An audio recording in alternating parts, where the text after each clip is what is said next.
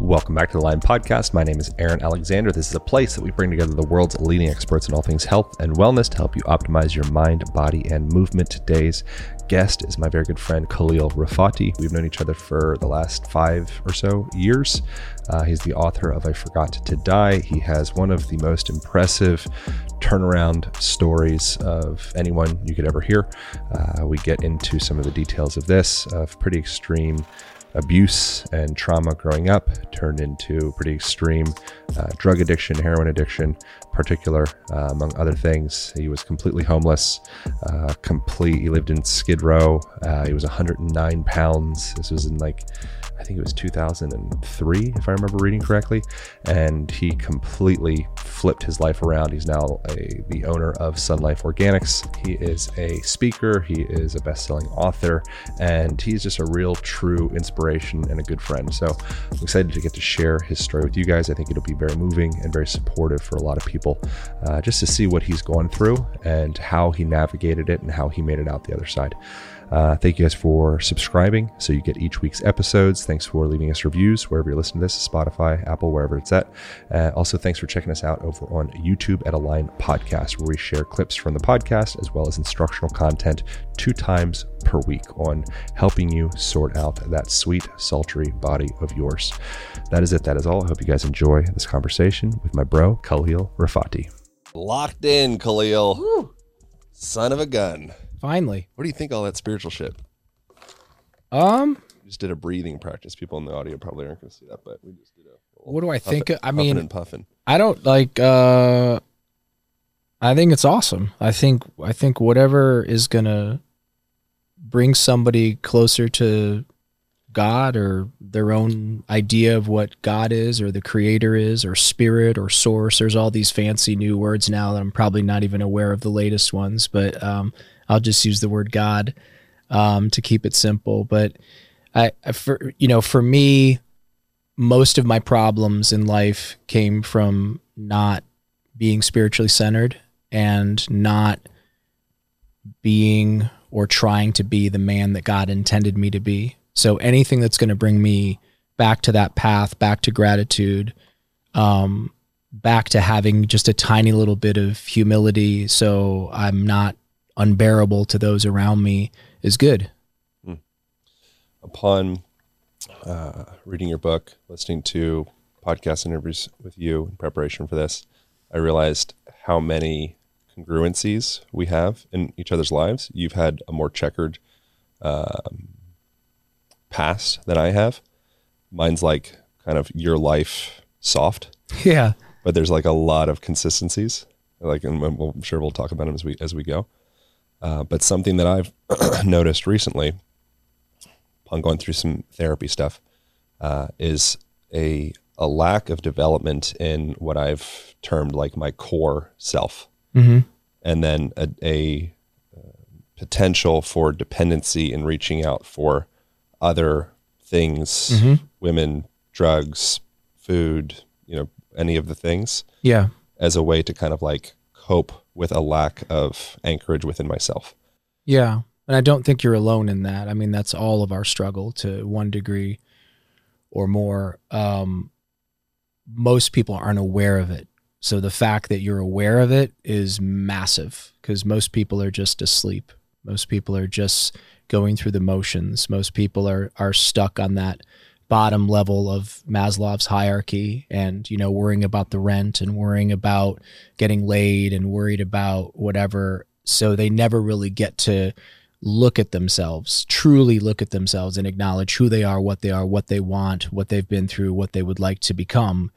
Um, so even though it feels like when you start to peel back the layers of the onion like oh god i should be so much further along in life the reality is is you're so much further ahead than most people. It just never feels like it when you're on that journey. And it's not supposed to feel that way. Because if you did feel like you were further along, you'd be an asshole. Where are you at in your journey with with that um, development of of say core self or relationship to to uh, whatever whatever words you want to put on it yourself? Um, well, it's been almost 20 years since, um, in 12 step programs, or particularly Alcoholics uh, Alcoholics Anonymous, they say since I put the plug in the jug, but in my case, it was since I put the spoon down and picked up a fork. Um, I was a IV drug user for your listeners who are not familiar with my story. Um, so it's been almost 20 years since I've been clean and sober. So um, I've done a, a ton of work. I have a ton more work to do. But um, I was thinking about this yesterday when I was discussing, um, of course, I can't think of her name. Who's the beautiful, brilliant, very tall, strikingly gorgeous blonde girl that you're friends with that has the mushroom company? I don't know. Oh, Allie. Allie, yeah. Allie Shipper, yeah. I was talking to Allie yesterday, and and her and some people that we were sitting with were saying like, you know, God, the shit that you say sometimes, it's like so. You know, it could be if another person said it, it would be so like offensive or whatever. But for some reason, when you say it, um, it, it's not offensive. Like it's actually kind of funny. And I was like, well, because I don't, I don't want anything, or or better yet, I don't need anything. And I'm an old man now. You know, I'm 53 years old. So when I was 23 years old, I wanted and needed everything. And when I was in that state, I was saying all kinds of things to try to get the things that I thought I needed or wanted to make me feel happily and usefully whole. But at this stage in my life, when the house is paid for and the car is paid for and the business is thriving and my physical health is thriving and I'm in a long term committed relationship that is so much more incredible than I ever ever in my life imagined.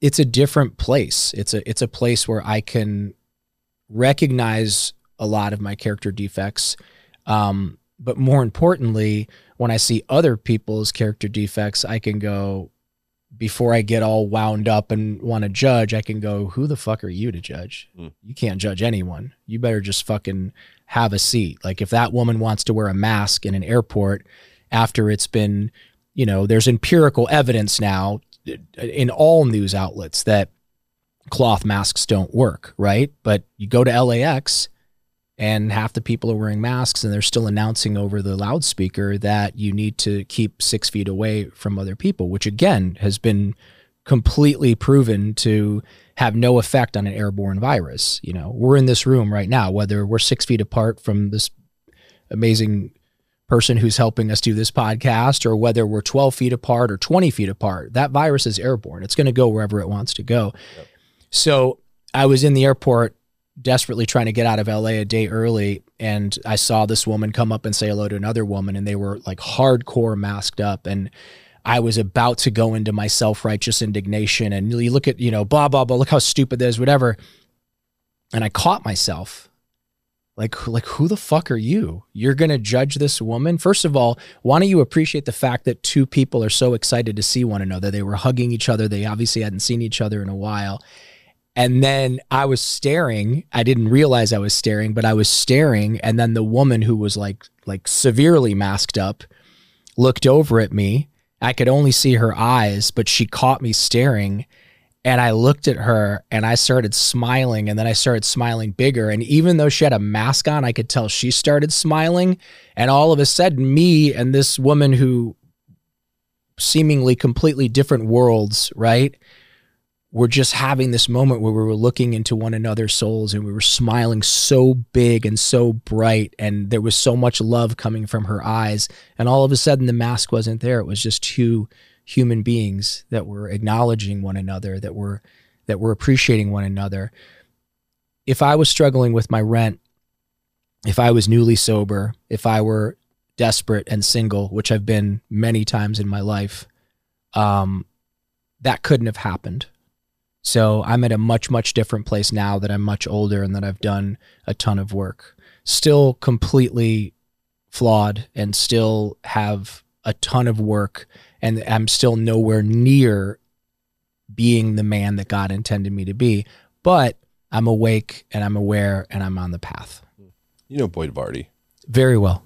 You know his story about his house was robbed and his family was yes. all tied up and there was a gun in his mouth and yeah. the guy was telling him he was about to kill him and then suddenly they had this like yes neo matrix like moment and yes. everything time slowed down and they saw love within each other and they just like dropped the gun and walked out. and I just watched a video this morning of a man who was trying to rob, I think it was a bank, and the woman behind the counter didn't react. She just looked at the guy and he's like, showed her the gun, and he's like, You need to take all the money out of the register and give it to me. And, uh, and uh, why aren't you scared? And she was, was like, I'm not scared because I'm with Jesus and Jesus loves you and you don't need to do this. And the guy literally like started shaking and he started to apologize and he's like, I never did this before. And she's like, It's okay. Jesus loves you and Jesus is there for you. And it was like, I'm not like a big Christian or whatever, but I mean, it was so beautiful. He literally put the gun away and apologized as he backed his way out of the bank. Wow. It was so beautiful. It's like the African proverb or what I don't know if it's a proverb or not, but I'm sure you've heard it. If a if a child doesn't feel the warmth of the tribe, they'll they'll burn it down to feel the warmth. That's paraphrasing it. Wow. If a child doesn't feel love from the tribe, Yeah. will burn it down to feel the warmth. That makes sense. Yeah, that makes sense. I wonder how much of that the the ways that we act out and the ways that we're a dickhead or selfish or greedy or arrogant or pretentious or you know aggressive any of that it seems like most all of that is protecting some type of pain Yeah, or trying to avoid that pain. or trying to avoid yeah, that pain yeah. That was, I mean, that was most of my life. I mean, the the heroin addiction, the crack, the the um. I mean, you name it. Shoplifting. I was addicted to shoplifting when I was a kid. I was addicted to masturbating when I was a kid. We didn't have computers, so I can't say I was addicted to porn when I was a kid. But I mean, we certainly, you know, got the magazines or whatever, and I was addicted to masturbating. I was addicted to harming myself. Um, what does addicted to masturbating mean like 10 times a day guy what was going on Mm, five to seven times a day for me. I don't know what it meant for other people, but for me, it was like five to seven times a day. Hmm. And and through most of my young adult life, definitely twice a day. I didn't even know you could take a shower without jacking off.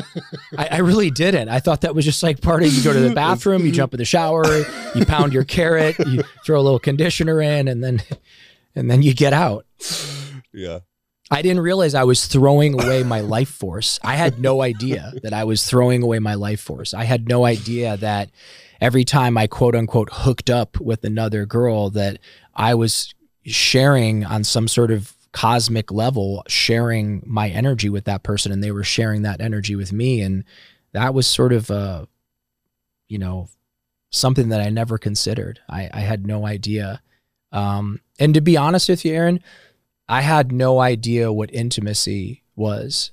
I thought intimacy was being really good at making a girl have an orgasm. And I took a lot of pride in that. And I read a lot of, um, what were the magazines back then? Cosmopolitan and Vogue. And I would read all these like women's magazines where they would complain about what men weren't giving them because I was so invested in being an amazing lover. Not because I was giving and a good guy, but because the opposite. I was an asshole and super insecure. And I figured the girl was always going to leave me anyway. So I always want her to remember me as the greatest lover she ever had.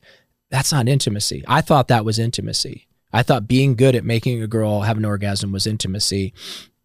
I didn't realize that intimacy can mean laying on a sofa next to somebody that you love with your cat or cats and watching some mind numbingly stupid show and just laughing at how stupid the show was and eating popcorn and just appreciating the presence of another person in in such a way and then them appreciating you in such a way and then these like moments of com- like comfortable silence which I never you know I was always terrified of silence. I always felt like I had to fill in the gaps because actually I don't know why. I was scared. I was scared of the silence. And now I have mostly because my girlfriend obviously not because of me because I never shut the fuck up but she doesn't talk. She doesn't feel the need to talk. She doesn't understand the concept of small talk. I noticed that about her? Yeah she just doesn't talk. Um and so it's, there it's nice. it- it's like re- relieving it, it's refreshing in a way. amazing. It was very intimidating at first for somebody like me. Um, but we will have hours on vacation where there's no words spoken. That, in my world, is intimacy. That closeness is intimacy. Of course, there's sexuality still, and that's very important part of a relationship. but the sexuality becomes a hundred x with the real intimacy as the foundation, as the bedrock that that that sexuality is built on, that that relationship is built on. So, in relation to this conversation, some things that I was excited to talk about is it's you have very clear um, happenings in your life where it seems like there is opportunity for you to probably um, check out, abandon yourself, you know, kind of like a like an imprint. You know, like Buddhist terms, they call it a samskara. There's like a, like an imprint that, that gets imposed upon a person when Mhm. there's too much information to process. Mm-hmm. And then you've gone through this long journey of starting to unwind some of that and come into the person that you are. Can you? I know you already shared a lot of the stories, so I'm almost like apologetic for asking you to share. But can you kind of share a little bit about your history growing up, particularly like as a child? Yeah, sure. I, I'm an open book. I mean, obviously, Yeah. we don't have my book here, but um, I very intentionally put that picture of myself on that book when everyone told me not to. Neil Strauss, who I love and respect and who helped me edit that book, said, Do not put that picture on there. It is way too polarizing. It's going to scare people away. Um, everybody said, Don't don't use that picture. Um, I intentionally use that picture because I don't know how much time I have left on this planet. Um, it's probably not a lot, all things considered, right? So I'm going to spend this time inspiring as many people as I can to. It sounds super cliched, and I guess it is, but to become better versions of themselves or to face the demons that they're scared to face. Um, I I grew up in a rural town in Ohio with two immigrant parents. Mother was from Poland, father was from Palestine. Mother was born a Jew, father was born a Muslim, but was an atheist his whole life. Very, very angry, very, very violent man. There was tons of violence in my childhood. Um, there was incest, there was neglect. Um, the incest then became a sort of like a, a self fulfilling prophecy because I learned at a very, very early age that the way that I get attention is by letting people do stuff to my body. So um, that went on until I was 11. The last time it happened, it was with somebody who I really loved and looked up to and admired. Um, he was my hero. He was my swim coach, and um, he was tall and beautiful and you know tan, and he had the super hot girlfriend and a couple of cool kids, and like just this guy, like lackadaisical, like you know nothing seemed to bother him type of guy, and um, he wanted to take me camping. I had a very strong intuition that I shouldn't go. I begged my mom not to let me go, and my mom not having boundaries and never protecting me when I was a child, um, encouraged him just to uh, probably get me out of her hair because I was an impossible kid. And you told her that you don't I- trust him, or No, no, no. I didn't know how to. I didn't know how to articulate those feelings at that time. Um, especially with my mom, we just didn't have a good relationship, and um, and sure enough, you know, went camping and played out sort of exactly how I figured it was going to play out, and and that was the last time I let anyone touch me. Um, I immediately shifted into lifting weights like a maniac, um, practicing martial arts. Um, and fighting. And I'm not a good fighter. I'm not tough, but I would fight enough. And I was little um, and fearless in the sense that I, I wasn't concerned about my own well being or safety. So a lot of fights I lost, a lot of fights I won. Um, just from being bold enough to step up to guys that were much much bigger than me and a lot of fights i lost and got the living shit beat out of me but after a while became you know pretty good at fighting and then always had this like real anger inside of me that um that would come out in bursts. I would see red. Um first time i got kicked out of school was in eighth grade at st patrick's of heather downs where a kid like challenged me to a fight and punched me in the process of challenging me to a fight. And I, I blacked out and the next thing I knew I had like two lunch mothers on this arm and two lunch mothers on this arm. And they were like restraining me. And I looked and there's just fucking blood everywhere. And it, it sounds much worse than it was. What happened was in the process of fighting this kid, his head got hit the chalkboard ledge and fuck, man, heads, foreheads, They bleed they bleed. and he bled out like a fucking stuck pig. And um, and I got kicked out of school and sort of had a reputation, but violent, um, highly sexualized. I started having sex, like intercourse sex, when I was 12 years old, um, and then just couldn't get enough of that. As as I referenced earlier, you know, the masturbating, the shoplifting, the vandalism. I was arrested three times before the age of 16. Um, just a, a shitty, shitty childhood and super confusing. And I wasn't one of those kids that didn't believe in God. I wholeheartedly believed in God. I just couldn't understand why God hated me and why God would let all that shit happen to me. Because in my head, remember, my perception is my reality. In my head, everybody in fucking Toledo looked like they were on the Brady Bunch. Everyone's playing catch in the front yard, you know, with their dad. And I'm like thinking of how I could kill myself and who's going to be at my funeral. So rough, rough childhood. Ended up getting kicked out of three different schools. Ended up dropping out of high school at 19 because I failed twice. So I got I got held back twice. I guess held back is the nice way of saying it. But um, I was 19 when I finally dropped out and was already living a life of crime and um, working as well, working jobs. But my side hustle was doing bad shit for bad people. And then during that time, you were suffering crippling anxiety. horrible yeah to the point where it became agoraphobic um, i became agoraphobic crippling anxiety panic attacks. But remember this is the 80s so there was no talk of anxiety. Now everyone talks about fucking anxiety. Everybody talks about different modalities of healing. At that time I was terrified to tell somebody about my panic attacks because I thought for sure they would lock me into a rubber room which they don't do that shit anymore. But back then, it was very common to put people in straitjackets and put them into a rubber room. And that's what I thought was going to happen to me. So you can see how I'm setting the stage now for the binge drinking and then the weed and then the pills. And then ultimately, the heavier the drugs got, the more the relief I initially found. And I just, I just took to it. I mean, eventually I left most everything behind and just went with the drugs because it was just such a fucking panacea for me. What were you experiencing? One of the things I've ever heard you share is you would you would bite your is it your hand Yeah. as hard as you could. As hard as I could to make the panic attacks go away. Yeah. What was that experience like? Well, if you don't know you're having a panic attack and you start having a panic attack as a child, it's it's the most terrifying thing you could ever experience. Um getting beaten or watching my mother getting beaten or having my much older half brother pin me down and doing shit to me against my will or allow you know, or inviting his friends to come do shit to me whatever you know I mean, not not whatever. Like, I mean, it's fucking horrible, and anybody that touches a child should be fucking shot. But the panic attacks were way worse than any of that stuff because I literally thought I was going crazy.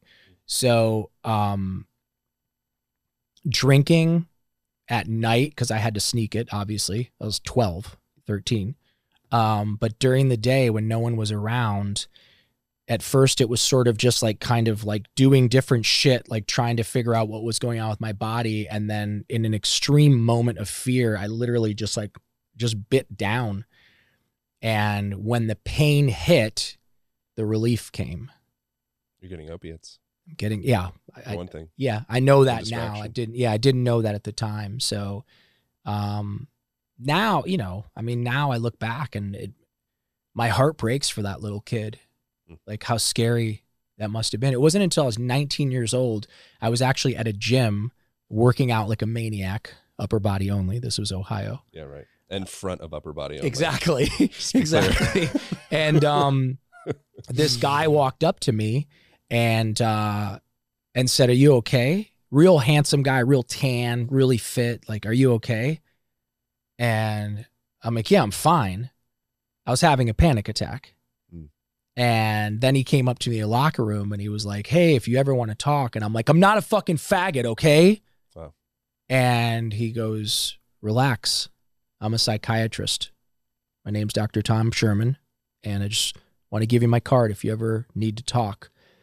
Thank God I took that fucking card because my suicidal ideation was building up to the point where I was like driving around the city trying to find places where if I crashed, for sure I would die and not end up in a wheelchair, or, you know, for sure I would die and not end up killing somebody else. Like at that point, 19 was probably the apex of my suicidal ideation. And, and, in a moment of real desperation, I ended up reaching out, got a secretary. She just so, you know, he just so happened to have an opening that afternoon. And I went in and walked in and just was so fucking wound up and I was just like, you know, you know, he's like, you know, why don't you have a seat? Let me know what's going on. And I'm like, you don't understand. I'm, I'm going, I'm going fucking crazy. I'm going crazy. I'm going crazy. And he's like, okay, okay, I understand. Can you just explain to me what, what is happening? How are you going crazy? And I was like, I, I, I'm like, sometimes like, it just feels like, you know, like when you're rocking on a chair and all of a sudden the chair gives out and you go to fall backwards and like whatever. And he's just sitting there just looking at me totally calm. His calmness began to calm me down. And I'm like, I'm I'm going fucking crazy. Like this happens for no reason. Like I have heart attacks all the time, but I can't tell anybody, you know? And he's like, I understand. Anything else? And I told him everything. He literally pulled a fucking book off the shelf, opened it up, searched, and then pointed and said, Read that to me and it was like textbook definition of panic attacks you know? Basically everything that i had just said to him. Mm. and the moment that i read that i just looked up at him and i started crying and i'm like so so i'm not going crazy? And he's like no you're not going crazy. You had some things happen to you as a child. You weren't comfortable enough to process those feelings so you stuff them down inside of you. And now, as you're getting older and as you're getting some separation um, and some autonomy and some independence, those feelings are now beginning to rise up. So it's not for no reason at all. This is not by accident. This is just your body processing things that happened to you as a kid. And I was like, I, I, I didn't I didn't have anything happen to me when I was a kid. And he's like, You didn't have anything happen to you when I was and I'm like, No. And he goes, How you know, how was your home life? And then slowly but surely, as I began to explain to him, I didn't tell him about the sexual abuse, but I told him about my father being a rageaholic. I told him about my father beating my mom, you know, to within an inch of her life. I told him about, I told him about my brother, and I think he put two and two together because I, I like describing him as an evil, evil, sadistic motherfucker. Um, I think he got it, and he handed me uh, a package of Xanax, not a bottle of Xanax. He handed me these samples of Xanax. And he said, if you ever start to feel that feeling again, I want you to crack crack one of these open. I don't know what you call those things. They're like foil backed, you know. Mm. And um, and I said, and what? He goes, it'll go away immediately. I'm like, this is gonna make that feeling go away. He goes, hundred percent. You take that, and within 15 minutes, you will not feel that anymore. Here's a crazy thing. I never opened them. I never had to open oh, them. Oh, you had empowerment because you knew you had a solution. Yes. And I knew that ultimately there was nothing wrong with me. And just as he said, as I got older and I got more independence, more autonomy, um, stronger, you know, whatever, uh, more supported, that those feelings would dissipate almost entirely. And I think the last time I had a panic attack was on a plane with do you know Elijah? Do you know Elijah Blue? Not well. We've been around each other, but okay. So I was on a plane with Elijah Blue. We were flying with his mom to Vegas because she had a residency there, and it was my first time on a private jet, and I was super nervous because I had met Cher a few times, but I didn't like know her. And remember, I'm from Ohio. I'm not like from New York or California where being around famous people is is normal. I was freaking the fuck out. And the plane hit turbulence and hit an air pocket and dropped like, I don't know how many feet, but, and I completely lost my shit and had a horrific panic attack. I was probably, I was probably 37, 38 years old. And, um, but other than that, for the most part, those panic attacks never came back.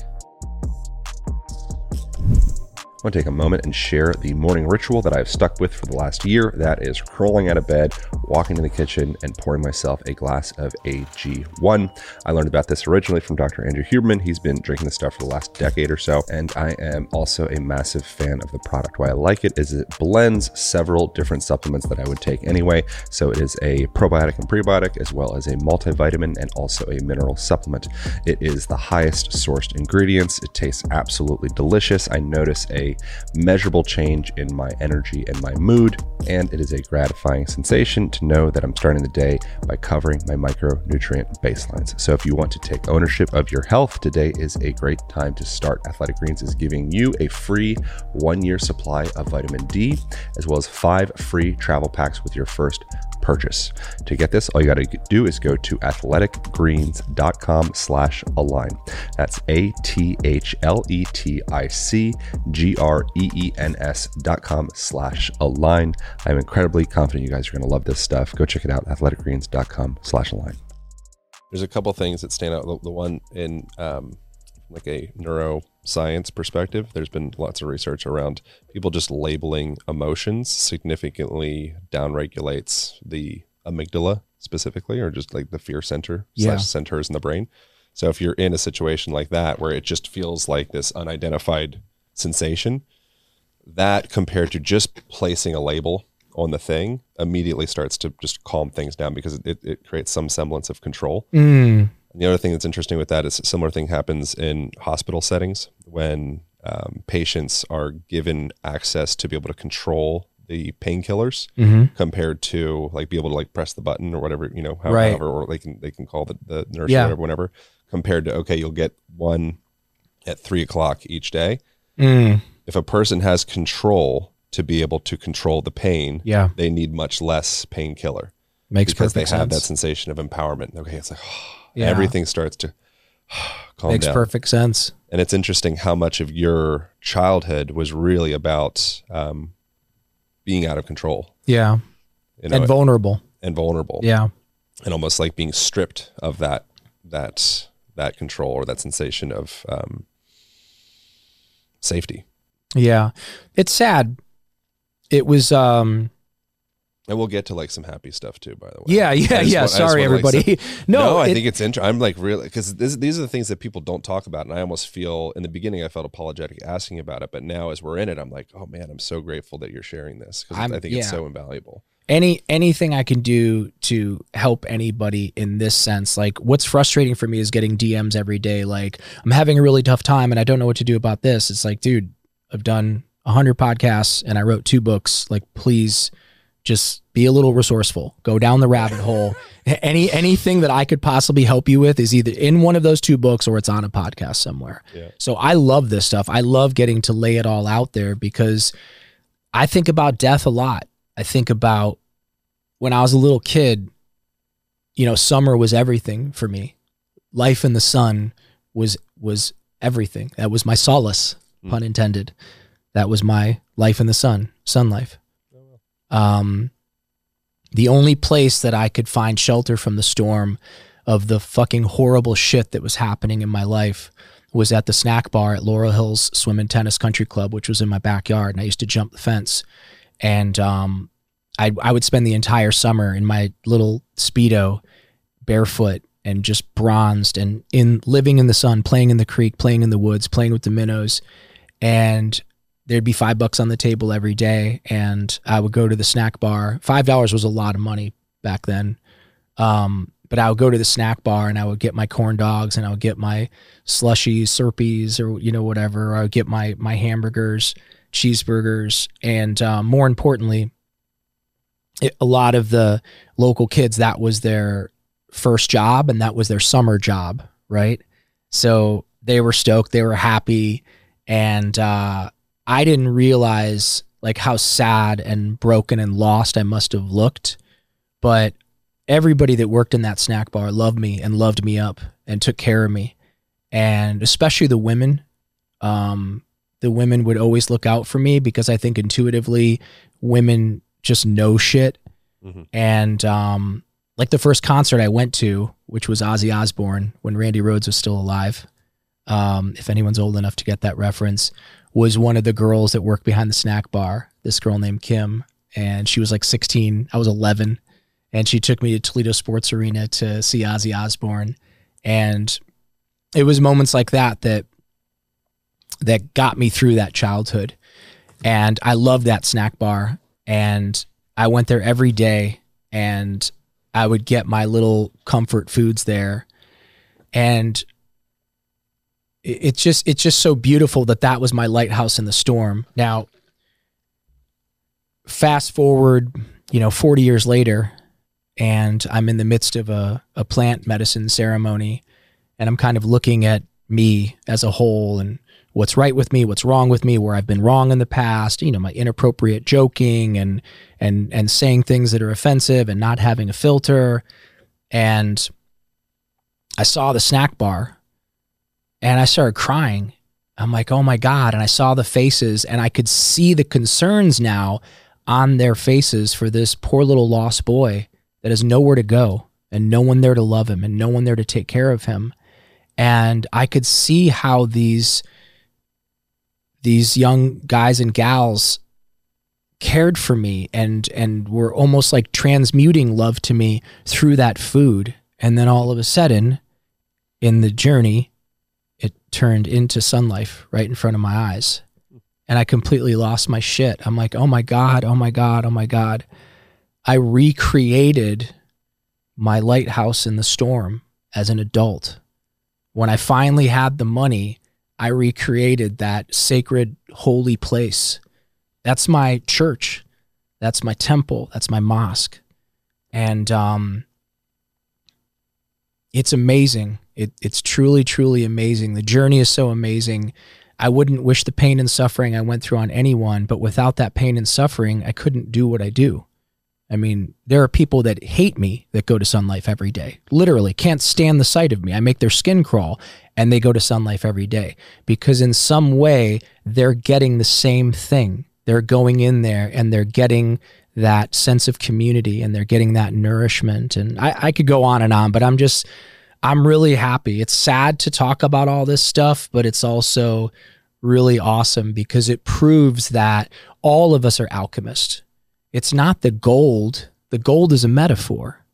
It's the turning the darkness into the light and we all are capable of that. Yeah, it feels like the like the pain is like fuel. You know, Yeah. like, like the greater the pain, the greater the gift, or greater, Yeah. greater potential gift. Yeah. If you have the resources and the mentorship and the fortitude to like make it through to the other side, Yes. like a chrysalis. Yes, Yeah, it's I, like I've had pretty- I've had a ton of help, and that's why you know you you mentioned the chrysalis. That's why if you look at in each Sun Life store, there's usually a Sage Vaughn painting or a Sage Vaughn surfboard with the butterflies on it. If you look at the new sweatshirts, they have the butterflies all over them because I was the ugly caterpillar crawling on my belly, looking up at these beautiful butterflies, going, "Fuck, man! If I could just." If I could just be like that, like that would be so amazing not realizing the entire time that I am that. But in order to become that fully, to become like I'm supposed to be, I have to be willing to go inside. I have to be willing to learn to sit still, alone, by myself, and face who I am and what I am. And eventually, through a practice of meditation or chanting or both, or breathing, um, thank you, then eventually I, I create my own chrysalis, I create my own cocoon, and then I can truly fully develop. I mean, this stuff's cool, you know, the biceps, and now for the first time ever, I'm training my legs at 53 years old. Nice. Well, for two years now, I've been doing legs, and I didn't realize how how important that was. Probably more important than anything, actually. Creates like a sensation of confidence. Yeah, It's also the greatest indicator of longevity, that and, and grip strength. I love that. Yeah. So this stuff's great, but this stuff I'm pointing inward if you can't see me. This stuff is is the the real power, the real magic and and it's so I I truly believe that addiction is a superpower if you switch the ingredients and if you switch your intentions. They're like digging a well. Yeah. And the well could just be like look like a dark, terrible hole that you could fall into and potentially break your legs, or it could be something that you gather nourishing Yeah. from, and it becomes And like a bring it like a- forth. like a resource to feed the community. Yeah. Yeah. I'm excited for you to do the uh, to do the um the greens powder. I'm excited for you to try. Well, you're drinking the matcha now. So good. Thank you. Yeah. Um, and I want to talk about all that stuff um, as well. I want to get to like the point of like the butterfly Yeah. moments. Yeah. Yeah.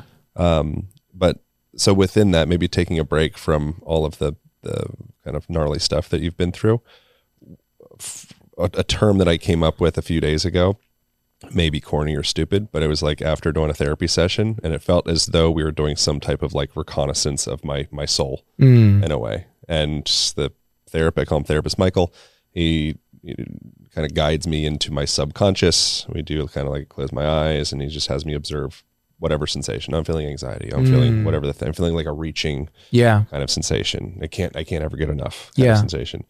And he kind of says, okay, let's just, you know, sit back, you know, close your eyes and just, you know, breathe and just kind of notice if any kind of messages or anything comes up around that that feeling. Just like where do you feel in your body? And just guiding me into it. And as we do that, pretty much almost 100% of the sessions that we've done, at some point, a switch gets flipped and I go into tremorous, like convulsive, like ugly face, Mm-hmm. crying tears. And it's like the deepest, oldest shame, guilt, fear, pain Yeah. from 30 years ago, Yeah. 20 years ago, etc.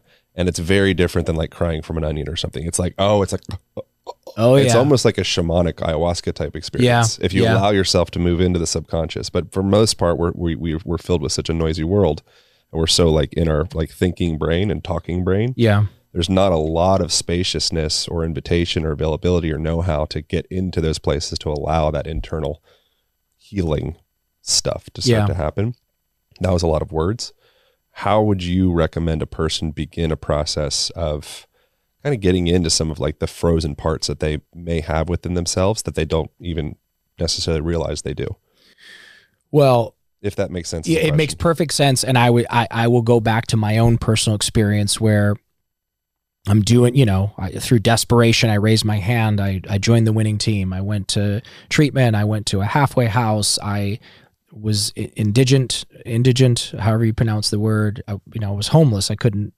afford anything. I couldn't afford, you know, food. So I was dependent on people. So I spent years in my early recovery crashing at people's houses, um, doing odd jobs, you know, here and there. Um, so I didn't, I didn't have resource. Now I have resources, and it's funny because what you do, I don't know if you do that weekly. Mhm. Yeah, I do every Wednesday, uh, 3 p.m. I've been doing it for two years since I moved to Austin. I've been working with somebody.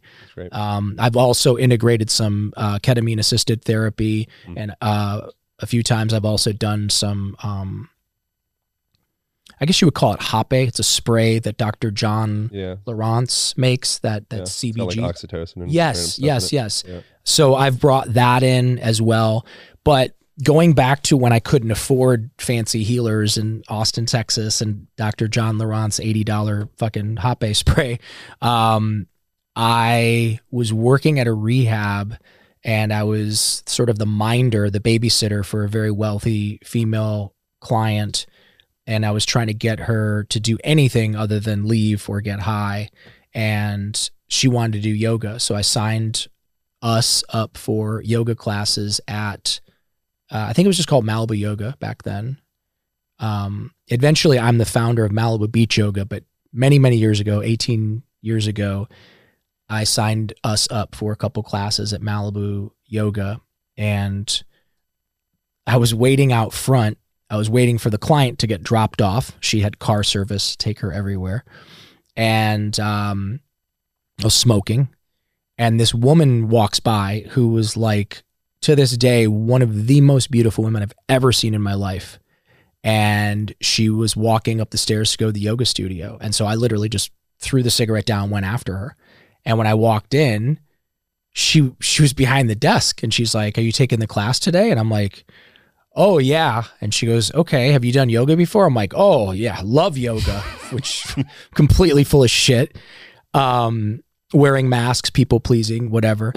And uh and she goes, Okay, I just want to let you know it is a level two, three. It's gonna be pretty challenging. And I'm like, I I'm yeah, cool. I'm I'm ready. The client never showed up. She went and got her hair done, I think, at Bernie Sapphire Salon. And uh I went in, it was like five people in the class. She gave me a yoga mat, and I got about 10, 15 minutes into this very intense level two, three Ashtanga yoga class. Lydia, the woman that was behind the desk, was the teacher. Later, I found out she was part of the Canadian Royal Ballet Troupe. I mean, she was just this goddess, amazing ballerina slash yoga teacher. And um, about 10, 15 minutes into the class, I was like shaking so bad and sweating so profusely that she came over and I was doing, I guess, upward dog. And she goes, Go down into child's pose. And I just like collapsed and slid into child's pose because my mat was soaking wet. And she had her hand on my back and she said, Just stay. I want you to stay here. And eventually, I want you to roll over and lay on your back for the rest of the class and just breathe.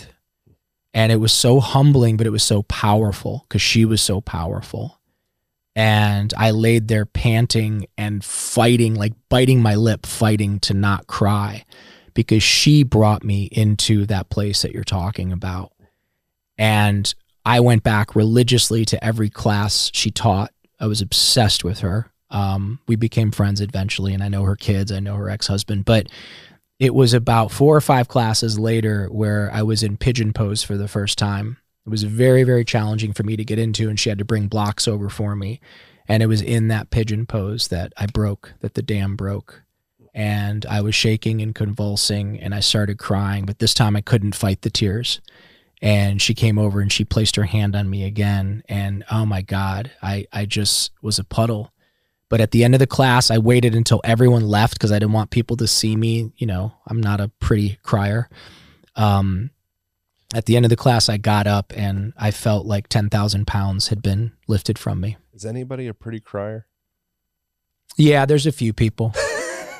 there's a few people. Um, I think Emmanuelle uh, Béart, I'm probably not pronouncing that right. She was a French actress. She was a, a beautiful crier. There's a few out there. Crying's one of the most beautiful expressions. It is, but as men, we're conditioned to not do it. You know, you're a you're a pussy if you cry, or you're weak if you cry. Um, I cry all the time now. The funny thing is, it's only hurt weak people that have that perception. It's true. Yeah, yeah, like my dad. Mm. Yeah, it's funny how those voices from the the hurt kind of masked people somehow still permeate the cultural zeitgeist or at least the, like, like the subconscious belief system like oh yeah if you cry yeah. you're like a weak pussy or whatever. Yeah.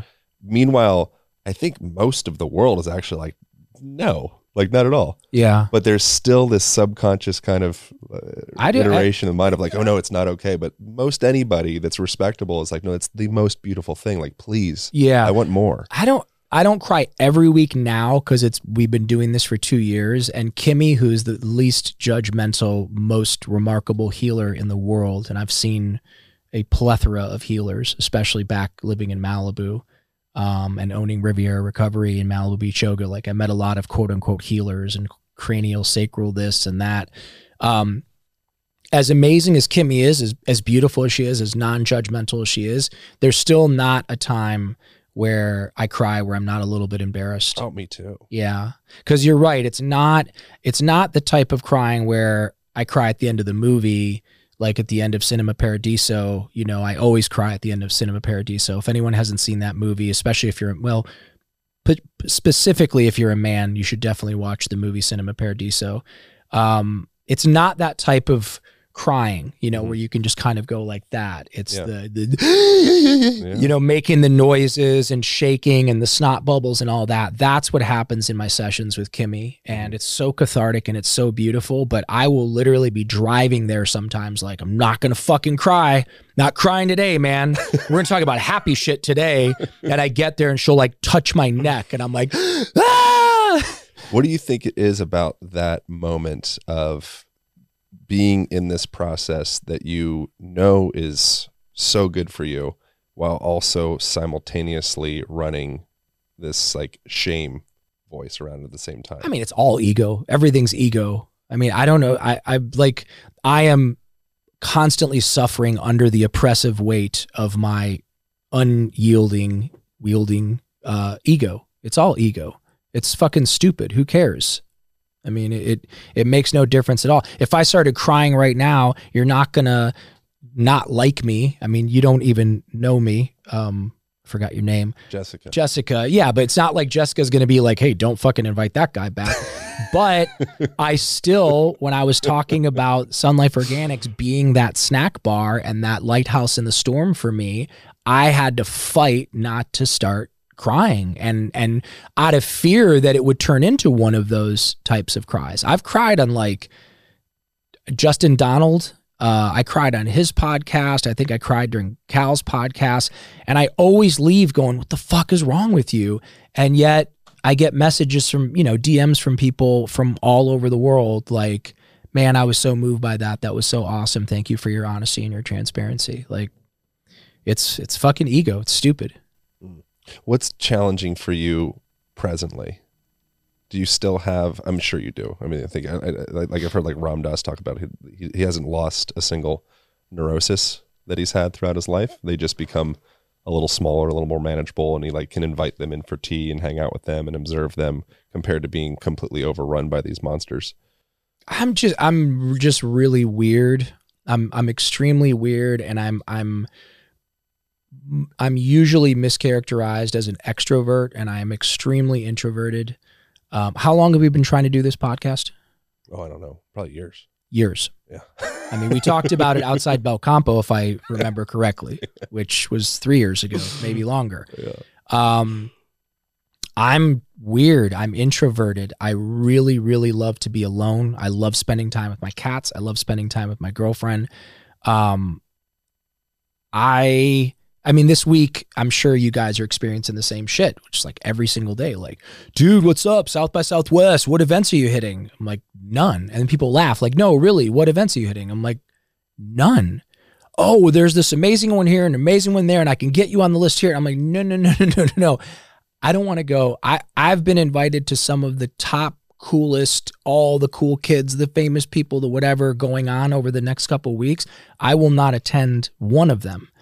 I can't stand it. I don't I don't want to do that. That's not fun for me.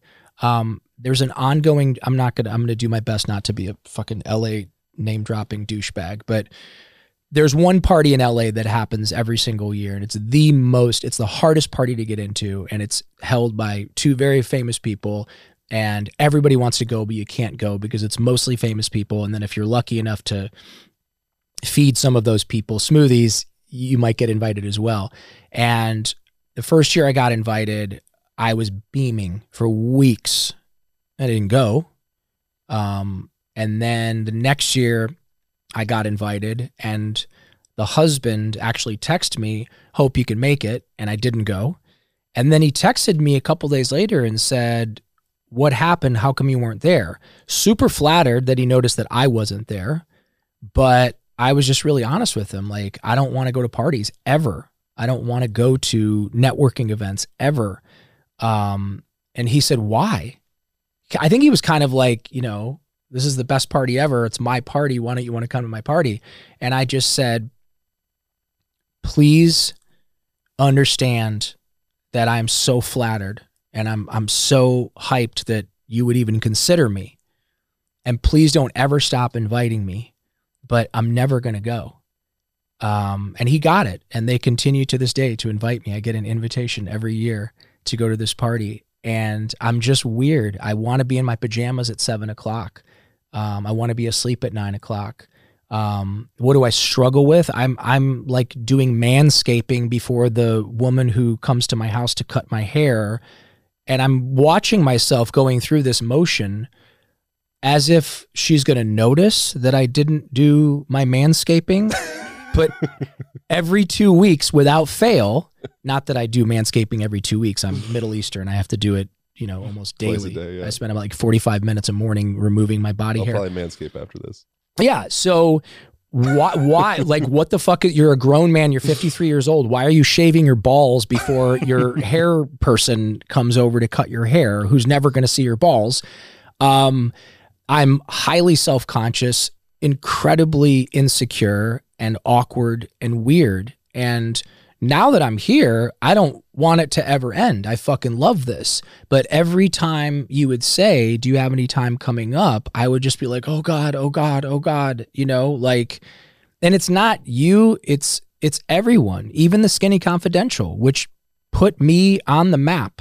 The Skinny Confidential, Lauren Bosstick in particular, she sold more books for me that first podcast I did with her than the fucking New York Times. Hmm. I got featured on the front page of the New York Times Sunday edition, literally half a page picture of me talking about my book, sold a few thousand books. Did Lauren's podcast sold, I mean, sold out, sold out on Amazon. Like she has that much power. I've been on three times. But every time they start talking about, like, yeah, we should have you on the pod again, I go into this super uncomfortable, fearful place of people don't want to hear me. I talk too much. I don't have a filter. I'm going to offend somebody. Or I'll go into a place of paranoia. Like in the in today's day and age, in the world of cancel culture, like you can't say a fucking thing without triggering somebody. Mm. So, um, what do I struggle with today? I struggle with everything. Um, but in a much in a much less consuming way. Like it definitely takes up a part of my day, but I can recognize now how neurotic I am and I can recognize how weird I am. And I can say to people, to their face. Like, you know, hey, we're having this amazing event on Thursday. You got it. this just happened yesterday. We're having this amazing event on Thursday. You got to come by. So and so and so and so and so and so is going to be there. As much as I would love to meet so and so and so and so, as much as the insecure part of me would love to get a selfie with those people so I can show people on Instagram how cool I am, people who don't give a fuck whether I live or die and will turn on me the moment there's a crisis. Um, as much as I would like to do that, I just literally said like, "Oh yeah, no, and the guy's like, what do you mean no? Like, this is the thing. This is the event of, I'm like, I get it. And I love you. And I'm happy to see you. And you can bring your friends by and I'm happy to treat them to a smoothie or an acai bowl, but like, I'm not going to go.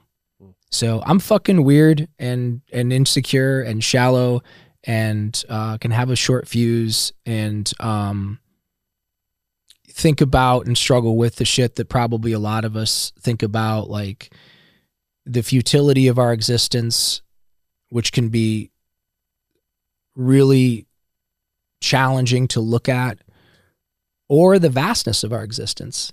Because just as much as I believe that, like, fuck, we blink and it's all over, there's another part of me that's like, no, we blink and this is never over. This never started. This never ends. This is just one continuous figure eight. It's forever. So with that realization comes an overwhelming sense of responsibility that I have to be a good person. I have to be the best person I can be. And I'm obviously challenged. Can you share about your relationship with your mom and particularly like a transition that you had with her when you were in your, I think you were like 30, mid 30s, 34 mm-hmm. or something like that. She developed cancer. Yeah, horrible relationship with my mom my whole life. My mom didn't protect me, in particularly from her son, who was eight years older than me, but a lot of other shit, the swim coach, and a lot of other bad shit that happened to me. Always resented my mother for being weak and not standing up to my father and allowing him to continuously beat her and degrade her. Um, she did the best that she could. She would, she, and she did a terrible job. And she didn't love me. Um, and that's not, I'm not trying to be dramatic. I'm not trying to garner some sympathy from one of your listeners, but like my mom didn't love me. She wasn't capable of loving me. I thought because I was unlovable, not true. After a bunch of work, I learned that I am lovable. It's just that my mom wasn't capable of loving me. Um, so I'm 35 years old. I'm a couple, oh no, I'm sorry. I'm 34 years old. I'm eight months sober. I got a phone call from my mom. She told me in a very weak, scared voice that she had cancer. Um, I didn't have any money to send her. In fact, I didn't even have money to go visit her. And I went home that night and um, I, I pounded on my legs, punched myself in my legs over and over and over again, um, which is something that I do rarely, but um, during times like that where I just feel like such an absolute piece of shit. It's just kind of like it makes sense to me to just harm myself and hurt myself and eventually it starts to go numb and it sort of lets out that aggression a little bit and and numbs me probably releases some dopamine and serotonin maybe i don't know but i was punching myself in my legs and i'm screaming and i'm crying you're a piece of shit you're a fucking loser you're a piece of shit how could you fucking let your life end up like this i made a vow to myself that i would never be poor again and that i would be able to take care of my mom and uh, if she lived if she survived and that i would be able to take care of anybody that i cared for at some point. and um, and the next the next day, I just I just got up and I went to work and I got a job and then I got a second job and I got a third job and I got a fourth job and I took any odd and odds and ends jobs that I could get. And um, within two years, I was able to fly back to Ohio and put a down payment on a beautiful house for my mom in the nicest neighborhood in our city. And it was the greatest moment of my life and it was the greatest accomplishment of my life. And I took over all of her bills. I got her to retire and I began taking care of her. You like mothered her I mothered her in the way that she wasn't able to mother you. I gave my mom the love that I so desperately needed that I didn't get. And what I didn't know was in the process of giving her that love, I released myself from the prison of not receiving that love. Mm-hmm. Yeah. And we had a, it was neat. The last 17 years of her life was neat. It was, uh, not always. You know, she complained a lot. Didn't matter what I did or what jewelry I bought her or what vacations I sent her on or, you know, what how much money I would send her. She still had the ability to just complain about a lot of shit. But um there was there was some great moments. There was some moments where she said, "I'm so proud of you and look at all that you've accomplished." And she gave me something that I thought my dad was gonna give me, and I did the same with him. I spoiled the shit out of him and flew him out and bought him a Mercedes and like did all this shit and he never gave it to me. He never could just give me that like wow son i'm proud of you or like wow you really did it. My father was very very jealous of my success and um and it's sad. And eventually about eight years ago i stopped speaking to him. I just drew a boundary and i said this is it. I love you but please don't contact me ever again. Because every time he called he wanted more money or he wanted to complain about something and i'm just not willing to allow that in my space anymore. But my mom I took care of until the day that she died, and um, I still feel like she's very much with me. And I built a shrine to her at my house. I have her first communion picture and um, her thing of Jesus. My mom loved Jesus. My mom was a Jew, but she was raised Catholic, so she loved Jesus. And my mom loved turtles and fish, so I built this pond with a little waterfall, and it's got turtles in it. And uh, and there's a statue of an angel which represents her. And so I go out every morning and I and I spend time with her and I visit with her and um it's it's cool. I feel like she's with me. I feel like I feel like she's proud of me and she's watching all of this. Hmm. Yeah, it's neat. That's my dad my dad's still alive and he's not part of any of it. Maybe when he dies I'll have a little bit of that. I don't know, but that's that's not for me to figure out. Want to take a moment and share a free resource with y'all to sort out your movement. That is starting the first free week of the Align Method online program, where you get a thorough movement assessment to establish what is your personal movement baseline. And then on top of that, we share fundamental mobility techniques that will make a massive difference in your own personal practice if you do any type of stretching or yoga or foam rolling or resistance band training or training in general. You want to get the most out of your body. These are must know mobility techniques. And then it finishes with a sit rise challenge. So you can test yourself and see how effectively you get up and down off of the ground. That is the first week of the Align Method online program. It's a six week program. You can start the first week at alignpodcast.com slash AMP. And with that, you will also join the free Align community where there's over 3,000 other members in there. So I pop in there each day, totally free. The first week is totally free. And then if you don't love the idea of continuing on with the six week program, then you can cancel anytime. So check us out over at alignpodcast.com slash AMP. Wow. The it's it's pretty impressive technology that exists of being able to um, instill some of the what you didn't receive from your primary caregivers within yourself, like self mothering, self fathering, being able to communicate to yourself at age five or 10 or 13 have you had experiences of of specifically talking to the 10 year old version of yourself i think is how old you were when the, the swimming coach was was Yeah, doing whatever 11. he was doing Yeah. 11 Yeah. have you had specific um experiences like communicating to that boy on a weekly basis. That's what that's pre- predominantly that's what Kimmy and I do on a Mhm. weekly basis. And some of it is fun and laughter, but a lot of it is the ugly. what do you say to that boy What do I say to him? yeah or what do you what do you extend to that boy feeling do you extend to that boy or what I what's- I, I grab like? him. I grab him and I hug him. He's usually dirty, so I clean him with water. Um, I hold him and uh, and I tell him it's okay, it's okay, it's okay. Everything's okay, everything's okay, everything's okay. Like you, like you're good. Look at look at us. Look at what we did. Look at what we did. We won. We did it. Look at it. Come here. I'm going to show you our house. I'm going to show you the beautiful woman that we're with now. I'm going to show you the fancy car that we now drive. I'm going to show you the book. I'm going to show you all the messages from all the people from all around the world that we're able to help now. Like that that that little voice inside of your heart that told you that you were special and that you were going to do great things. We need to take that little spark, that little ember, and we need to blow on that together now. And we need to turn that into a flame. And eventually that flame is going to catch into a fire and eventually that fire is going to burst into just the most beautiful glorious raging campfire you've ever seen. And it will warm you and it will warm others. And um, i just always take him there and i and i hold him and i show him where we are now and kimmy always asks me do you does he want to stay where he is or does he want to come back? Sometimes he wants to stay. And most of the time he wants to come back with me. So i take that little boy with me and i carry him around. And i think people can see it.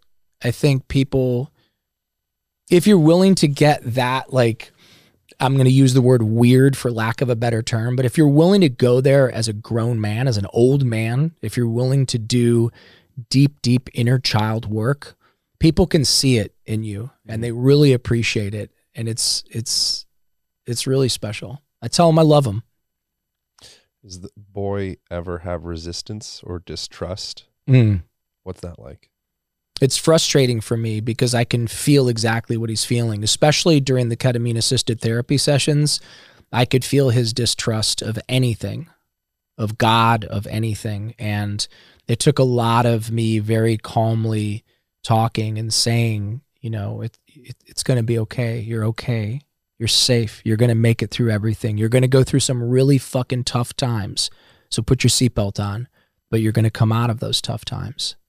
So, um, yeah, inner child work is incredibly rewarding, but it involves a lot of tears and um, and a lot of willing suspension of disbelief, right? Because your ego wants to tell you like, "Oh, this is fucking stupid." You're talking to your five year old self, right?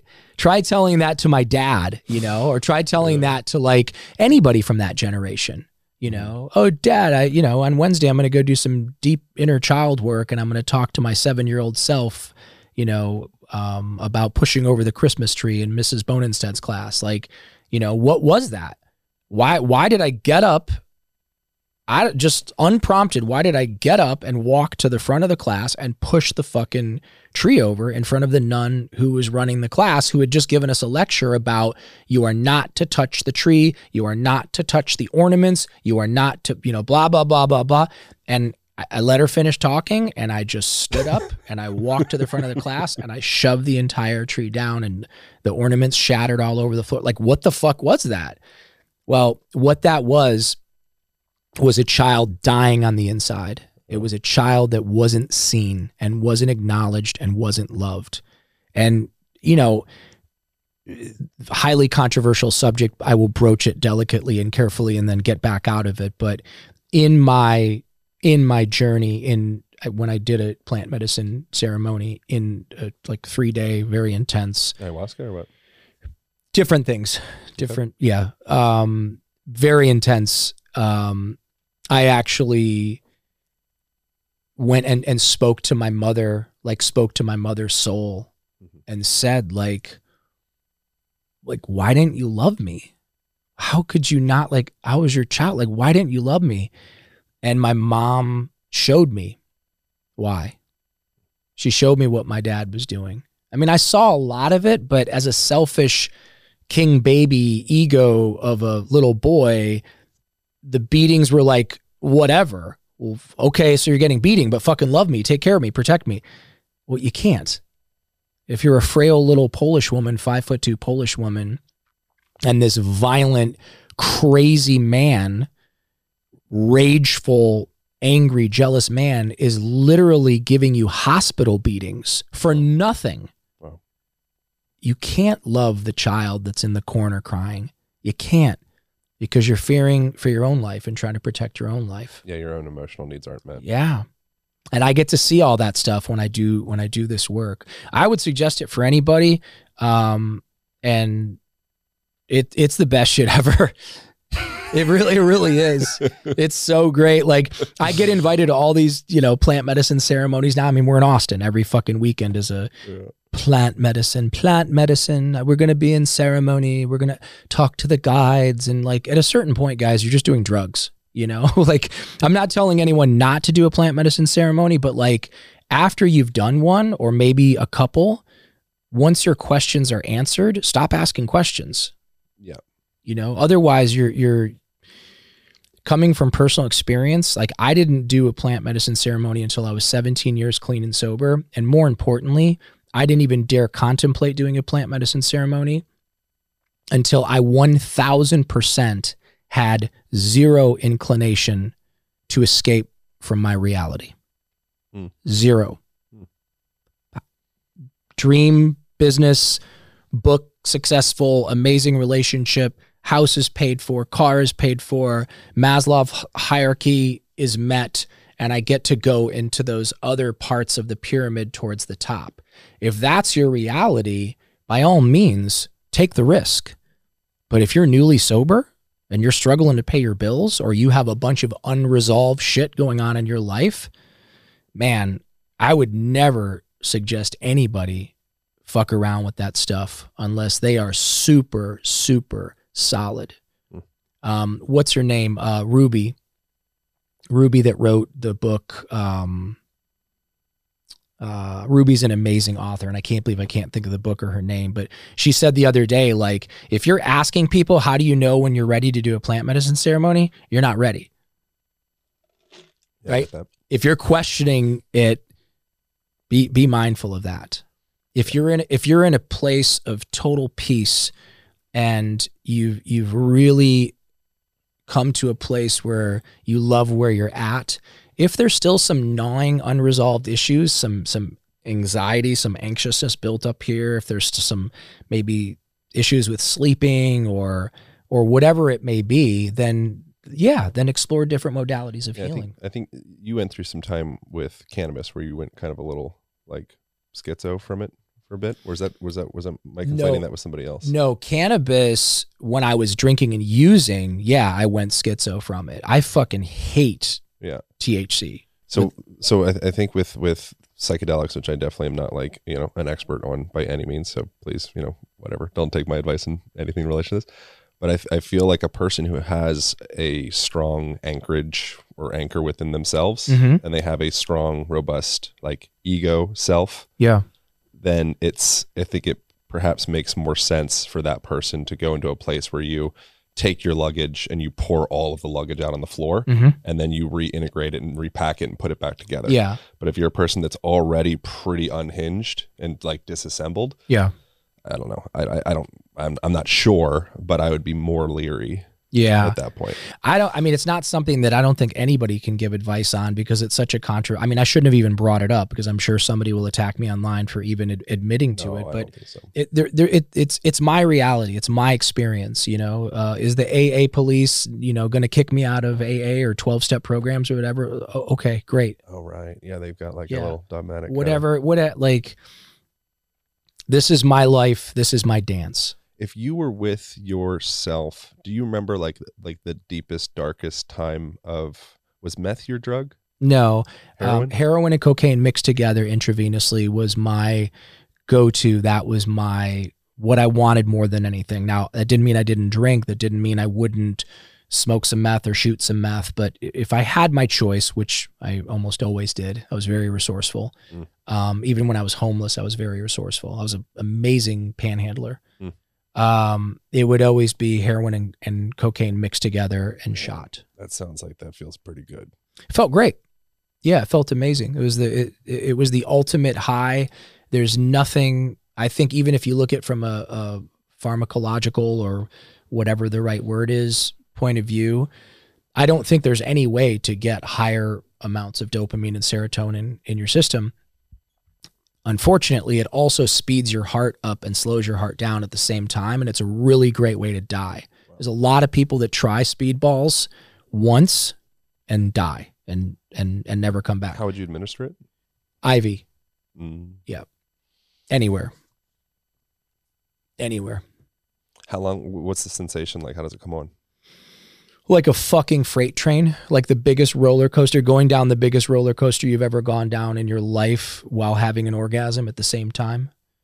Um, and then there's the come down, which is the worst fucking shit you'll ever go through. And um, eventually it it works less and less and less and less, and you're always chasing that high.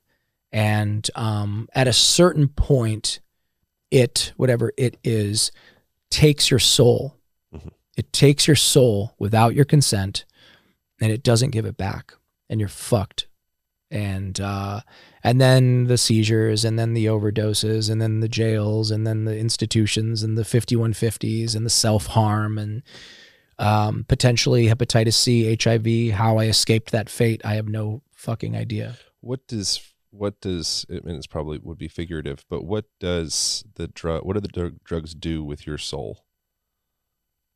So it takes the. It said it takes your soul.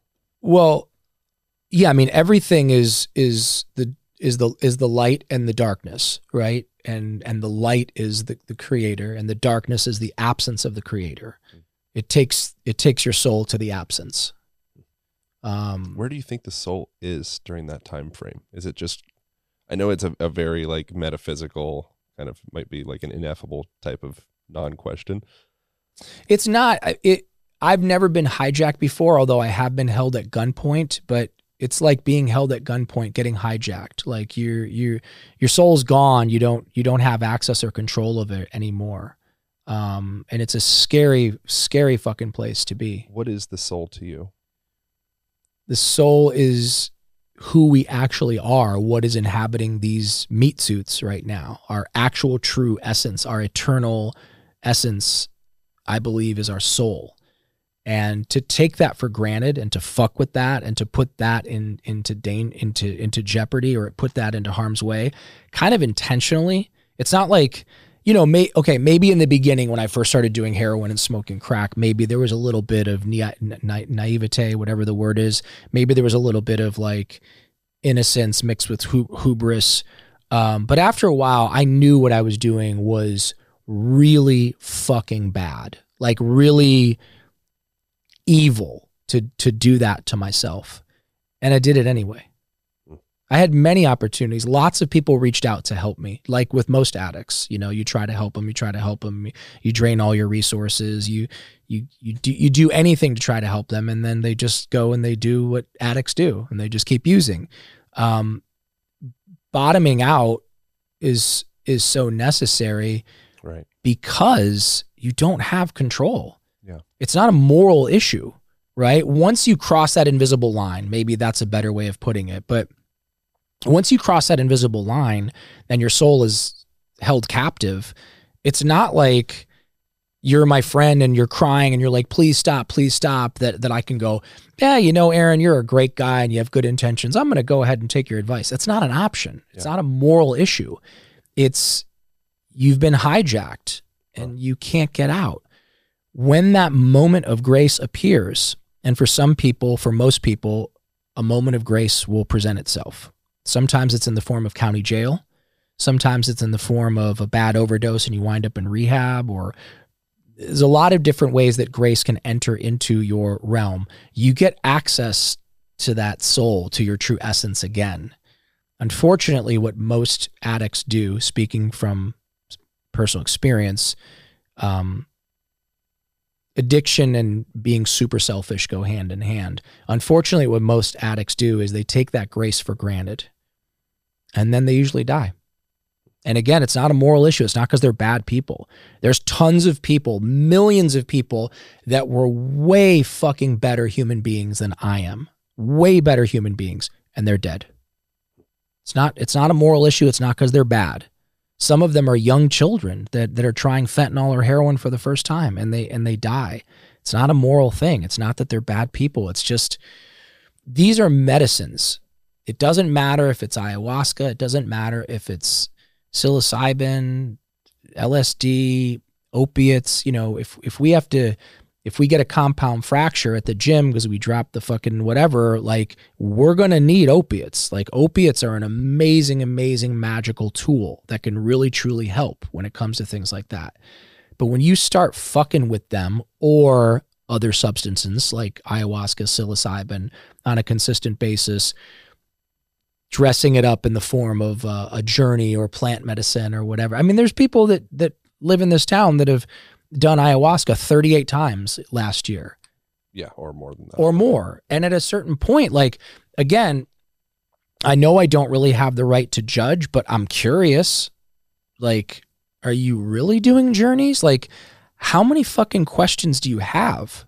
Mm-hmm. I had some very specific questions that I wanted answered. The most important was how could my mother, who gave birth to me, how could she not love me? I could not access that in 12 step meetings. I could not access that through traditional therapy. But now that I'm doing the stuff that we're talking about, I can access those different channels and those different parts of my being. And I've been I've been invited fuck, I can't even remember how many times I've been invited to go plant medicine ceremony. We're gonna do Wachuma this weekend. We're gonna do this. We're gonna do that. I don't I don't want to be bitten by a toad and hallucinate. I don't want to smoke DMT. I don't want to go to Costa Rica to Rythmia and you know and do this or do that. Um, not because I'm better and not because I've cracked the code of life, but because I was bold enough, crazy enough, and maybe even stupid enough at 17 years clean and sober to experiment with it. I got the answers that I was looking for. That, that's it.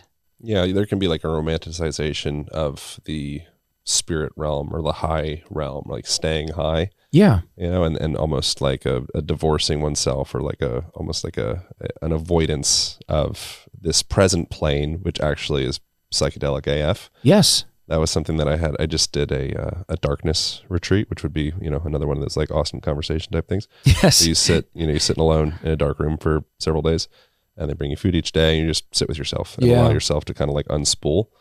Um, and in that time frame i had the awareness that holy shit this mundane plane of reality is psychedelic as a motherfucker. Oh yeah. It's just i'm bombarded by distractions because i'm in avoidance of actually being with how magical and how crazy and how scary and how you know like just all of like the god that's circulating through this moment right now with yeah. you slash anything. Yeah. Being with your child being with the, the barista at starbucks or yeah. SunLife like that that's a dream. Yeah. You know but we because it's become normalized we kind of neglect it it's like a relationship with somebody that you really care about, mm-hmm. but it's just they've been around for the last five years, so we're like, uh, whatever. Yeah. You know, like we have that same relationship with just this, just like waking up, just starting the day and just being like being in your body. Yeah. But if there's almost an avoidance of that part or like a forgetting of that part, there can be a tendency of, of celebrating or romanticizing these other planes of reality or these other states. Yeah, and they're exciting and you become godlike and you can see all things and you can see how everything is connected and that very much can be addictive. It's a beautiful I it can also be a window into into that. It's just hopefully once you get the message yes. from God, put the phone down. Yeah, eh, there you go. Yeah. Yeah. I mean, eh, you can and you can access those places through you know going to church and mm-hmm. and you can access those places through reading the Quran or through um not the darkness one, but what's the other one? Vipassana. Yeah, I've done like, one of those too. Yeah, people people have had the same types of breakthroughs, if not even greater, having the discipline to do stuff like that. It's great because it comes from the inside out. Yeah. So when you're using exogenous substances, it it works, and Yeah. it, and it feels like it's coming from the inside out, but it's really getting a pry bar from this exogenous, Yeah. you know, godlike substance. But the you know the businessman that's made a couple hundred million dollars and has had three exits and you know doesn't know what to do with him. You know he's got the ex-wife and the kids and you know blah blah blah. And then he gets invited to Moab, Utah, on a mountain biking uh, thing because he realized at 50 that he has a body and he needs to take care of it, especially post COVID. And his buddy hands him a chocolate bar and says, Hey, there's magic mushrooms in there. And this guy, not knowing anything about anything because he was so busy making money his whole life, has the has a half a bar and has this incredible profound breakthrough and he realizes how we're all connected and he goes back and he repairs that relationship with the ex-wife and he Yeah. repairs the relationship with his children and he can you know look into his dog's eyes his cat's eyes his children's eyes his mother who's going to pass soon you know into her eyes and realizes the beauty and the vastness and the brevity of our existence that's where the psychedelics are fucking amazing because Yeah. that dude would never go do a dark retreat. He would never go do a fucking Vipassana retreat. Yeah. How could he? He's got board meetings or he's got this or making money. You know, lots of people love to say that, you know, money is the root of all evil. The saying is the love of money is the root of all evil. Yeah, It's the love of money. It's not money itself. Money is fucking amazing. Yeah. Anybody who tells you that money can't make you happy doesn't have any money or doesn't know what the fuck they're talking about. If you're working a minimum wage job and all of a sudden you start making a couple hundred thousand dollars a year, you will become much more happy. That's the great news. Here's the bad news. After a certain point, LA, New York, it's about 400,000 a year. Um, places like Austin, it would probably be more like 150,000 a year. But once you make more than that, your happiness doesn't increase after that. Right.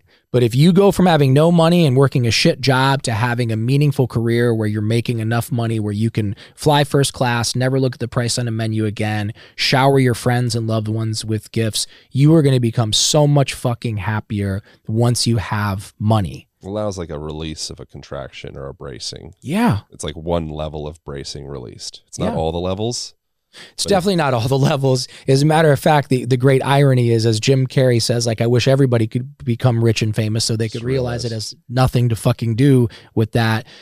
Once you get to the top part of the pyramid, and it sounds like I'm trying to say that people that make money are above other. No one's above anybody. We're all the same.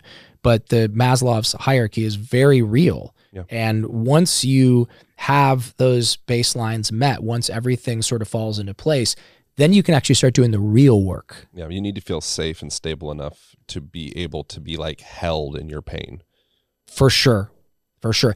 And also, I think the biggest distraction, or one of the biggest distractions aside from social media, which this goes hand in hand, is the self righteous indignation and is the condemnation of other people.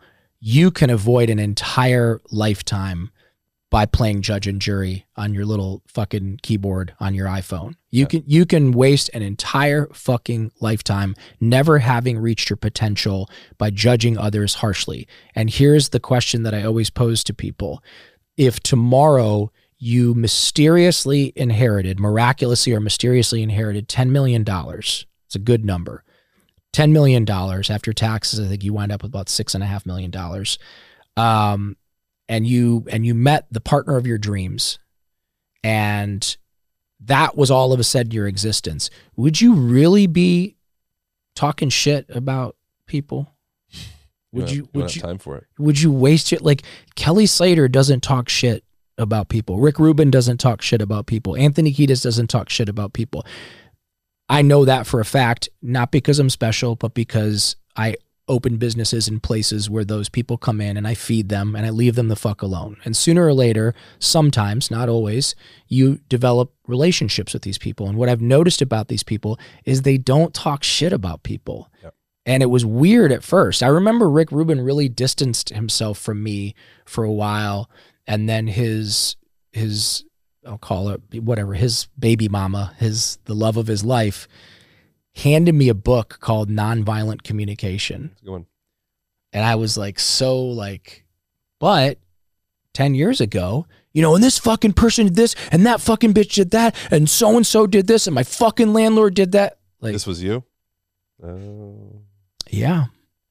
People don't want to be around that. It's poor emotional hygiene, is what it is. It's a contagion. It's a great way of putting it. yeah, you're spit. You're spewing out these. This like. um It's like a germ. Yeah. And you're harming the people that are listening. You're harming yourself. You're harming the people that you're talking about. And when you're causing harm and causing harm and causing harm, then harm comes to you. Mm. We're magnets. You know, the the law of attraction is real. Unfortunately, it's been, you know, taken and turned into something kooky and wacky, and now people are manifest coaches and all that stuff. But that stuff's real. I mean, manifesting is real. What you put in is what you get out, and what you think about and what you talk about is what's coming to you. I, I, it really, really upsets me when I hear people say things like, "Oh, I can't afford that. Oh, I could never afford that." Mm. You're right. Yeah. And then some completely Pollyannic, ignorant, uneducated man like myself who watches something like The Secret and all of a sudden starts going, "Oh, uh, abundance and prosperity is flowing freely to me now, quickly, easily, and painlessly from all directions, all the time." Well, after so many thousands of times of saying that, Aaron, it happened. Weird shit weird sources of income coming people asking me to be a consultant people asking me to come speak in front of a big corporate event for some big corporate company. The book fuck i just wanted people to like me. I wanted i wanted people to hear my story and go oh fuck well if he quit drugs then i can quit drugs. Little did i know that 99% of the people that read my book aren't drug addicts. Hmm. They're people that know drug addicts or they're people that have drug addicts in their life or have lost loved ones that are drug addicts. But people read my book and they go, fuck, if that idiot can become successful, then I can become successful. That's the real value in my story because I love the Elon Musks and the Tim Ferrisses and the wh- whoever's. I love all of those super cool people that have done super cool things and I and I derive a little bit of inspiration out of reading about them. But if you go down the rabbit hole, they're really fucking smart. I'm not. They came from good families, many of them. I didn't. They're highly educated. I'm definitely not. And really, if you start looking under the rocks and you really start to ask questions, usually some nepotism or generational wealth involved. And that is not the case for me. I am living proof that you don't have to be smart to be successful and you don't have to be talented to be successful. That you can literally do anything you want to do as long as you believe that you can do it and as long as you're willing to do the work and as long as you're willing to put one foot in front of the other 1% at a time, one day at a time on a consistent basis every day no matter what, practice over a sustained period of time. You wake up months later, years later, and you look in the mirror and you go, Holy fuck, I cannot believe this is my life. That's really feels important. Thank you. Son of a bitch. Chatty Cathy over here. No, it's good. Thank you, Um, buddy. Yeah, this is really good. This is there's a lot more stuff that I'd love to share and say and ask, but You just have to tackle me and drag me here. we'll do it again. Can- Yeah, or have that beautiful, what's her name? Jessica. Have her lure me here. That's good. Khalil, come with me. yes. I told um oh my god, she's gonna kill me. The beautiful mushroom girl. Allie. Allie. I told Allie yesterday because I, I'm I'm like really loyal when it comes to brands, and I have a certain brand that I love with the mushrooms, and you know the person's my friend that owns it, so I'm always very protective about not bringing in other brands, which is silly because Erewhon has fucking 50 mushroom brands. But anyway, she was like, you know, maybe we had this amazing conversation. I mean, she's fucking brilliant. She and we had this amazing conversation and i was like you know she was asking me about events. And i'm like not going not into it however if you'd love to grab breakfast i would love to treat you and then she says if you uh these mints don't really compete with anybody. Why don't you just at least bring our mints in? And I looked at her and I'm like, Allie, just tell me what to do. I'll do anything you say. Just tell me what to do. the power of her intelligence and her beauty put together with her, what do you call that, stature or like her just like how tall and glamorous and glorious she is. Like, I'll fucking do anything. Just tell me what to do. Women are powerful. Women are powerful. Femin- Femininity is powerful. True femininity. True femininity is Yeah. powerful. It's not just a woman thing or a man thing. I mean, we're all powerful, but femininity, like actually embodied, mature femininity, is fucking powerful. It is. It's so magical, and I I so wholeheartedly believe that women should run everything. I think women should. I, I really do. I think women should run the fucking world. Not now. Not while there's this evil motherfucker in China and this Right. evil person and wherever. Like all these evil people that want to kill us and destroy us. Right. I kind of want to have an evil dude in office that's going to protect us, Yeah. right? If I'm going down an alley late at night, I don't want your beautiful helper to protect me. I want you to protect me. Not that you're evil, but you're a big fucking gnarly giant tough dude. That's where my politics rests. Yeah. I don't necessarily want the cool person that I love that I want to hang out with. I want someone that's going to scare the shit out of everybody else because it's a scary time, man. Yeah. It's scary. This is the first time since I was 12 years old where I'm like wondering if I'm going to wake up in the morning and see a fucking mushroom cloud outside the window. Like I don't I don't like where we are. It's also a beautiful time in a lot of ways. Amazing time, but Yeah. let, let's get to the point where women run the world. With that, um, thank you so much. Thank you. Um, Your book, I Forgot to Die, highly recommended. Thank you. I feel like people would gather that from this conversation. If you want to go deeper into this, I would, I would recommend going that direction. Um, SunLife is one of my favorite places to grab food. Thank you. And they're kind of all over the place. They're getting there, They're yeah. And then you guys have matcha. Yeah, we sell. We're, we just started doing some CPG um, brands. I didn't want to do what everybody else does, which is like just have somebody private label for us. Like I spent years sourcing that matcha, and I finally found the right one, and I finally convinced the tea master in Kagoshima, Japan, to let us bring it in and sell it ourselves as our own brand. And the greens powder took almost exactly a year to get the perfect greens powder that doesn't cost an arm, a dick, and a leg. Like what was so frustrating for me, especially back when I was working minimum wage jobs, greens powder is the ultimate. You just fucking grab a heaping tablespoon, you throw it in some water, you down it, you got most of what you need, right? Why is it a hundred dollars? Hmm. Like what the fuck? I know it doesn't cost a hundred dollars to make. Yeah.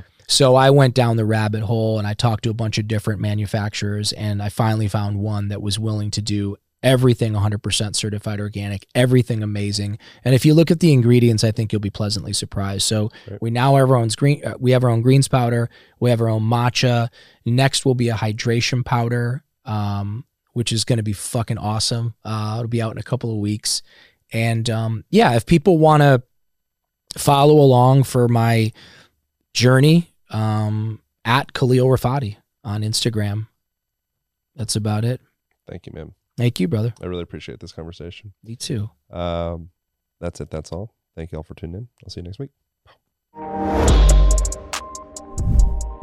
Hope you guys enjoyed that conversation. I want to invite you over to the Align Podcast YouTube channel where we share two instructional videos each week. These are high quality, well edited videos. We shoot them here at Onnit Gym mostly, and it's everything from corrective exercise to joint mobilizations to strength training to all the ins and outs of how to feel better in your body. So I am very proud of the Align Podcast YouTube channel. I think you guys are going to enjoy it. I want to thank you as well for subscribing to this podcast so you get each week's episodes. Thanks for sharing. Thanks for leaving reviews. Thanks for doing you. I'll see you next week.